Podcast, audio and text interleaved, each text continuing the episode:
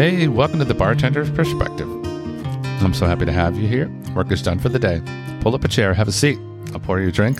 Let's get started. So, in tonight's podcast, you know, we're diving deep, you know, into a controversy, you know, surrounding the Ten Commandments. Are these ancient moral guidelines no more than just rules for us to follow? Or were these moral principles and guidelines given to us in preparation later on for a test? Let's take a look. So, to understand the controversy, you know, we need to look back in a historical context. The Ten Commandments are a foundational set of moral and religious principles in Judaism and Christianity, believed to have been given to Moses on Mount Sinai. While many view them you know, as divine guidance, you know, let's look at an alternative perspective that these commandments were designed as a test, challenging the faith and obedience of the people. And I want to acknowledge before we move on, there are many other religions out there in the world you know, that have their own guidelines and things for um, beliefs and moral principles. You know, and I acknowledge that. But tonight, I'm just speaking from the perspective of just this one just so that we're clear for those of you who believe in different things. But, anyways, early on in that time, uh, the Israelites ran wild and free. I mean, I would too if I'd been enslaved for 400 years. You know, you probably want to stop and have a drink, you know, socialize with that neighbor, you know, that didn't previously, you know, have time to visit as you were working on building kingdoms and anything else, you know, the Egyptians might have needed. I could tell you, I would also want to kick back too if I had crossed a sea that had been parted and I was stressing as to whether that wall of water was going to collapse, you know, on my way through. Maybe you see that giant shark from the movie The Meg swimming on the edge of the wall of that water, just ready to crash down on top of you. Woo. I mean, never mind the fact, you know, that there are mad Egyptians chasing after you, you know, that want to kill you. God. Know, from my perspective, in that time, you know, I do see the Ten Commandments as a set of rules and guidelines in, in Judaism and Christianity. Mm. But in that sense, it was clearly demonstrated, you know, the guidance was needed. And if you look at what happened while the stone tablets were being made, you know, most of you know the story of the golden calf, but straight up, you know, these people got tired of waiting. They got bored and wanted something to worship. They made this golden calf, started worshiping it, and then they went crazy and started partying hard, going wild in the camp, recklessly worshiping the false idols, you know, busting out the kegs, burning whatever. But what follows over these thousands of years, you know, is a developing message that can be seen in the Bible and in our world today. We had been given the information we needed for the exam, and then the test began. So just for a moment, uh, you know, I'm not going to go all lecture lecture on you, but you know, I do need to mention this, you know, for context. Uh, there was a concept um, in psychology. I studied it in many other sciences called the testing hypothesis. You know, and it does raise intriguing questions. You know, were the commandments intentionally presented in a way that would require people to choose between following God's laws and succumbing to human desires? Some argue that facing these moral dilemmas you know, was a way to gauge loyalty, devotion, and the ability to make righteous choices even when tempted. So, take this real world example you know, of a testing hypothesis related to this you know, concept. And the way I'm presenting it in, is in a non quantitative way because, you know, I want to keep this simple and I don't want to draw this out as this, again, is in the lecture hall. But the hypothesis goes observing the Ten Commandments in a workplace will lead to a more ethical and harmonious work environment. And the scenario, you know, that you work in a small office with colleagues from diverse backgrounds, you know, you want to test that hypothesis. You know, following the principles of the Ten Commandments can improve the workplace. So you decide to create a workplace experiment, and you know, where for a month you and your colleagues make a conscious effort to follow the ethical principles outlined in the Ten Commandments. You know, this means refraining from lying, stealing, showing respect to one another, you know, data collection throughout the month, You co- uh, collect qualitative data, anonymous surveys, you know, etc. Asking questions like Have you noticed any positive changes in the workplace? Do you feel more trust, respect among colleagues? And after that month long experiment, you know, you analyze the responses and results. You find that colleagues report feeling a greater sense, you know, of trust, reduced conflicts, and improved communication, you know, during this period, hypothetically speaking. So, a conclusion, you know, based on this qualitative data and the feedback, you can conclude that following the principle of the Ten Commandments had a positive impact on the wor- workplace environment, even though the results aren't expressed in quantitative numbers. You know, this is a real world, non quantitative example of a testing hypothesis, you know, as it relates, you know, to the Ten Commandments in a practical setting. So I just just wanted to point that out there uh, for those of you who do like a little bit of science. But let's move on. So the symbolic nature of the commandments, you know, also fuels, you know, that testing theory. Just to give you uh, an example of two of the commandments, uh, you shall have no other gods before me. To you shall not covet. You know, each commandment presents a unique challenge to human nature. But is this a deliberate design to see who would remain steadfast and who would falter? I can tell you right now the answer is yes, and I will tell you why. You know, we see this worshiping a false idol every day. You find it in addiction where rather than turn to a higher power for support, you find comfort in the bottle, that syringe, and even that prostitute you find walking the street. That false idol can also be seen in people who have to have power and control deny any help or admonition that it might be wrong and get so lost in their pride and for some their pain that they lose sight of humility and receiving the light of peace and letting go and surrendering. But that doesn't make those people bad, you know, or wrong. It's part of the human experience to make mistakes, you know, and to fall down. You know, we do so when we take our first steps or ride our first bicycle. We fall down and we get back up and we keep going. You know, there are many who endure. there are many who fall, you know, who falter. But you know, for the ones that endure, know, for a lot of them, you know, it did come only after they faltered.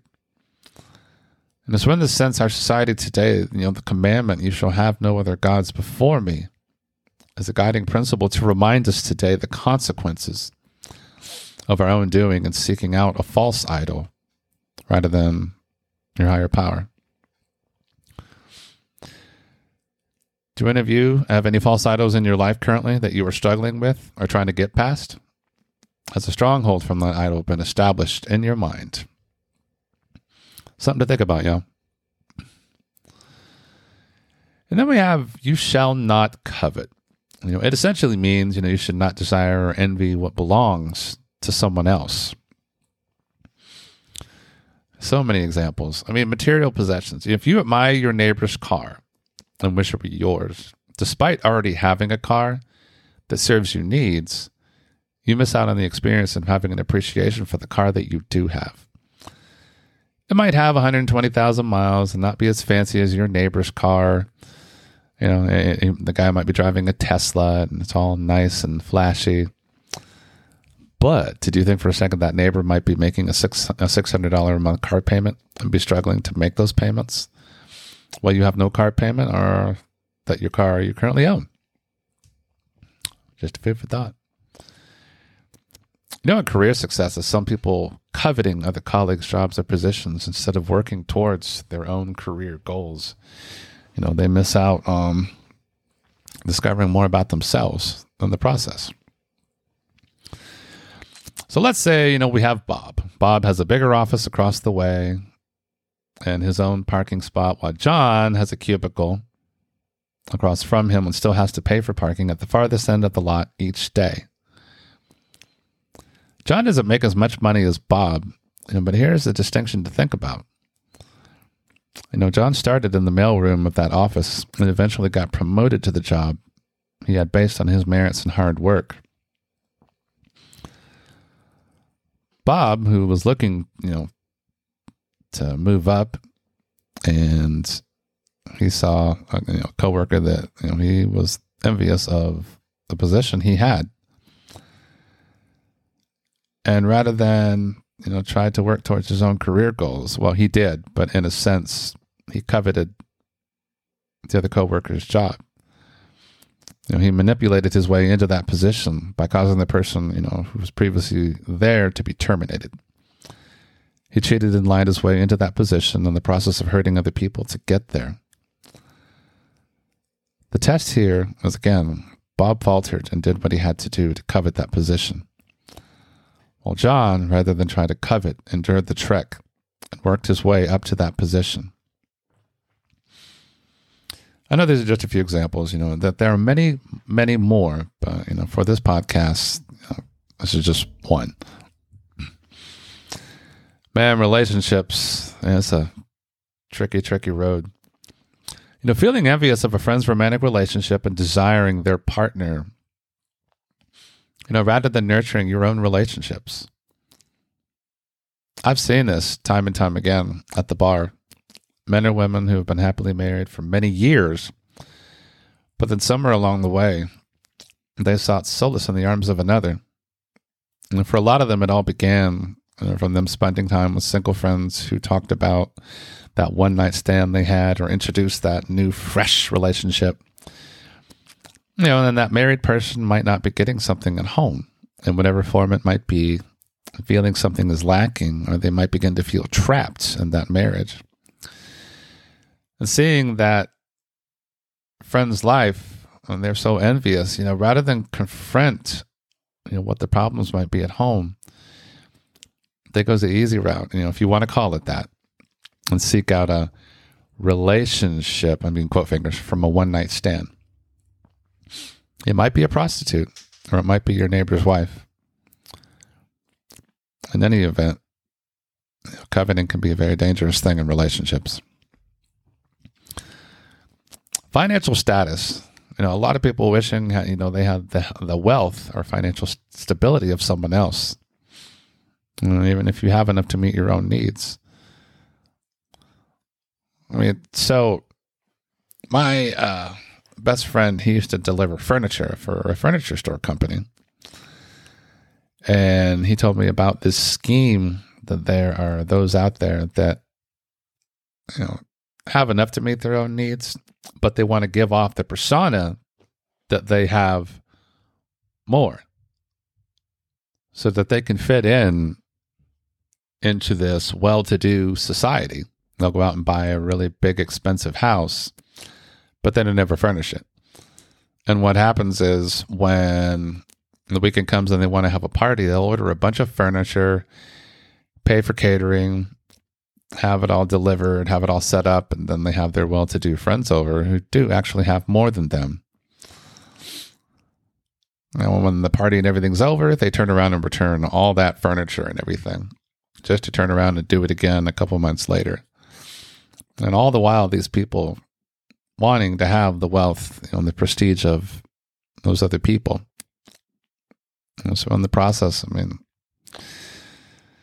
it's not good to cover covet somebody else's wealth or financial stability. You know, if you want, you know, try and be happy with with what you have, and if you're not, then go out and do something about it. Physical appearance. You know, envying someone else's physical attributes or beauty instead of being content with your own. You know, it doesn't help. It doesn't help that the media puts a large amount of pressure on females, you know, for example, to meet a certain social and cultural standard of beauty, which can inevitably lead to poor body image and eating disorders. The more an individual is exposed to this unrealistic standard, you know, the more they find it is reflective of how they should look. You know, looking youthful thin has become an essential part of what it means to be beautiful by today's standards. You know, these standards are often unachievable, you know, especially uh, for women as women age and mature. You know, this can lead to women feeling negative about their bodies and potentially experience more severe issues, you know, such as you know, anxiety, depression, obsession with losing weight, and yeah, the, the greater likelihood of again developing an eating disorder. And lastly, coveting someone else's talents, you know, or abilities, rather than developing your own skills. Know, it's going to not be a very healthy thing. I had a gentleman and his best friend, you know, come to the bar years ago that wanted to become a doctor after seeing his best friend make it through medical school. And he thought it sounded really cool when he, you know, heard the first surgery story his best friend had performed.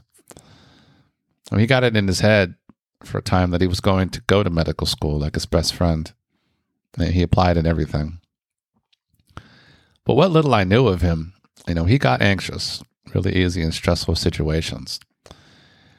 And thankfully, you know, he found out before he went any further, you know, that he was better suited, you know, to something with a lot less stress.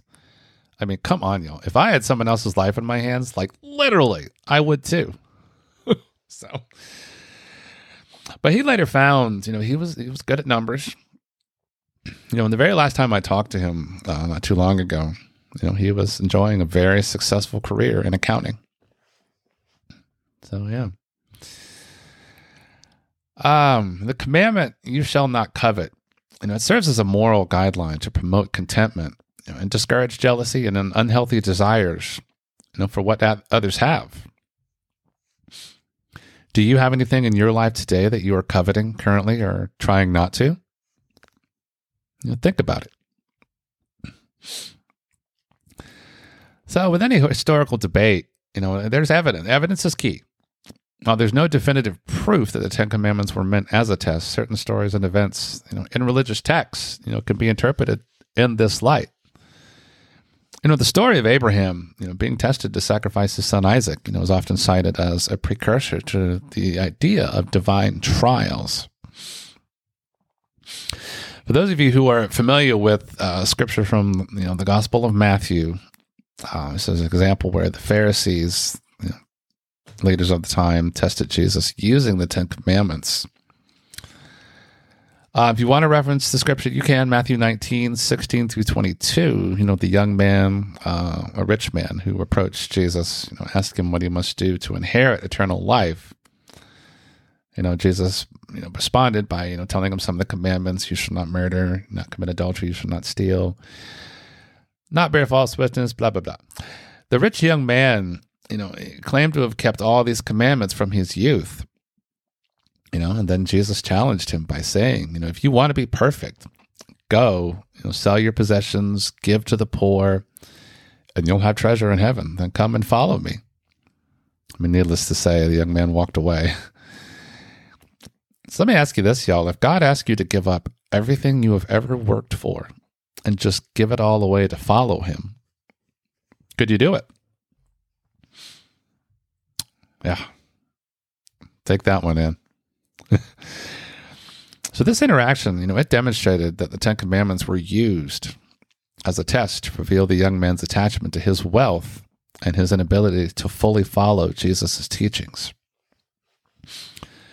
This highlights the deeper spiritual principles behind the commandments and the importance of love, selflessness, and devotion to God, in addition to following the rules. The controversy has deep philosophical, you know, theological implications. Uh, if the commandments were a test, you know, what does this mean for our understanding of faith, obedience, you know, and the relationship between humans and the divine? What What do y'all think about this perspective? I mean, does it diminish the moral significance of the commandments, or does it enhance it? You know, if we were to consider the commandments as a test, you know, we can draw parallels between this concept and the understanding of faith and obedience and the relationship between humans and the divine. Imagine that Ten Commandments are viewed as a divine test of faith and obedience. In this scenario, you know, adhering to commandments, it becomes a way for individuals to demonstrate their commitment to their faith and their willingness to obey the divine will. Just as students take tests to prove their knowledge and understanding of a subject, Believers may view following the commandments as a way to demonstrate their understanding of and alignment with their religious teachings. So, are, are, are any of you, are any of you being tested today in your faith or what you believe? You know, think about that. You know, this perspective on the commandments emphasizes the idea that faith and obedience are not passive concepts, but active choices. By choosing to follow the commandments, individuals are actively participating in their faith and demonstrating their obedience to the divine. Now, this relationship between humans and the divine becomes a dynamic, ongoing process of testing and reaffirming one's commitment to their faith. If you treat the commandments, y'all, as a test, and it can deepen your understanding of faith and obedience by highlighting the active role of individuals, you know, play in their relationship with the divine. You know, continually strive to demonstrate, you know, your commitment through actions and adherence to moral guidelines. So, in this case, this perspective does indeed enhance the moral significance of the commandments. What conclusions can you draw from this perspective in your own life today? You know, so much to think about. Trust me, I gave this a lot of thought too. So, lastly, beyond the historical theological aspects, you know, let's take a take a moment to discuss the modern relevance of this controversy. You know, how might viewing the commandments as a test impact our interpretation of moral guidelines today? You know, what do you think, y'all? Can it offer a new perspective on the challenges we face in an increasingly complex world? I had a great example for you. Uh, one modern controversy, you know, surrounding the Ten Commandments, uh, sinners, you know, on their display in public spaces such as government buildings. Some argue that displaying them can be seen as a test of how we interpret moral guidelines in a diverse and secular society. So let's take a moment. You know, it, this is not a real place; it's just a just an example. Uh, in a small town named Jonesville, you know, there was a heated debate over whether to display the Ten Commandments in the town square. You know, the town council proposed placing a large stone monument engraved with the commandments near the courthouse. Supporters argue that it would serve as a reminder of moral values and principles. However, not everyone in Jonesville agreed. You know, a group of citizens, uh, led by Andrea, believed that displaying the commandments in a public space violated the principles of the separation of church and state. They argued that it might make people of different faiths or non religious backgrounds feel uncomfortable or excluded. You know, as the controversy escalated, Jonesville became divided. Public meetings were held and passionate arguments were made on both sides. Some argued that the commandments represented universal moral values, while others felt it was a religious imposition on a diverse community. You know, the case forced society to grapple with the question of how to balance individual freedom of belief with the desire to promote moral values.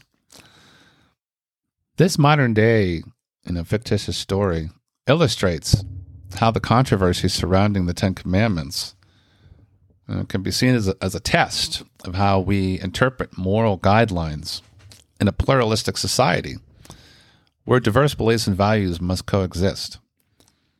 It raises important questions about the role of religion in the public sphere and how we navigate moral and ethical issues in a modern context. So as I wrap, uh, wrap up this episode, you know, it's clear that the controversy surrounding the Ten Commandments as a test, you know, it's far from settled, y'all. You know, as we've delved into historical, religious, and philosophical perspectives, it becomes clear that this ancient code of contact, conduct holds different meanings for different people. For some, the idea of a divine test challenges their faith and raises questions about the nature of God's guidance. Others find in this interpretation a profound opportunity for personal growth and spiritual development. Whether you view the Ten Commandments as a moral compass, a divine test, or something else entirely, what remains constant is their enduring impact on our world, shaping the way societies and individuals navigate the complex terrain of ethics, values, and faith. And as you continue to explore these timeless principles, you know, seek not only answers, but also a deeper understanding of the human quest for meaning, purpose, and a shared sense of morality. The, de- the debates may persist, but it is through respectful dialogue and reflection you can truly appreciate the significance of the Ten Commandments, you know, in your lives. So, in closing, if you like my podcast, please feel free to tell at least three people about my podcast if you think they'll get something out of it. You know, this will help me continue to get my message out there to more people. You know, if you want to help me support the show, you can visit my website and leave me a tip on the tip jar. But unless you want another drink, as always, thank you for stopping in. Here's your check. My regular podcast hours are as always every Sunday night at 7 p.m. So you can come back and see me then. Have a great night.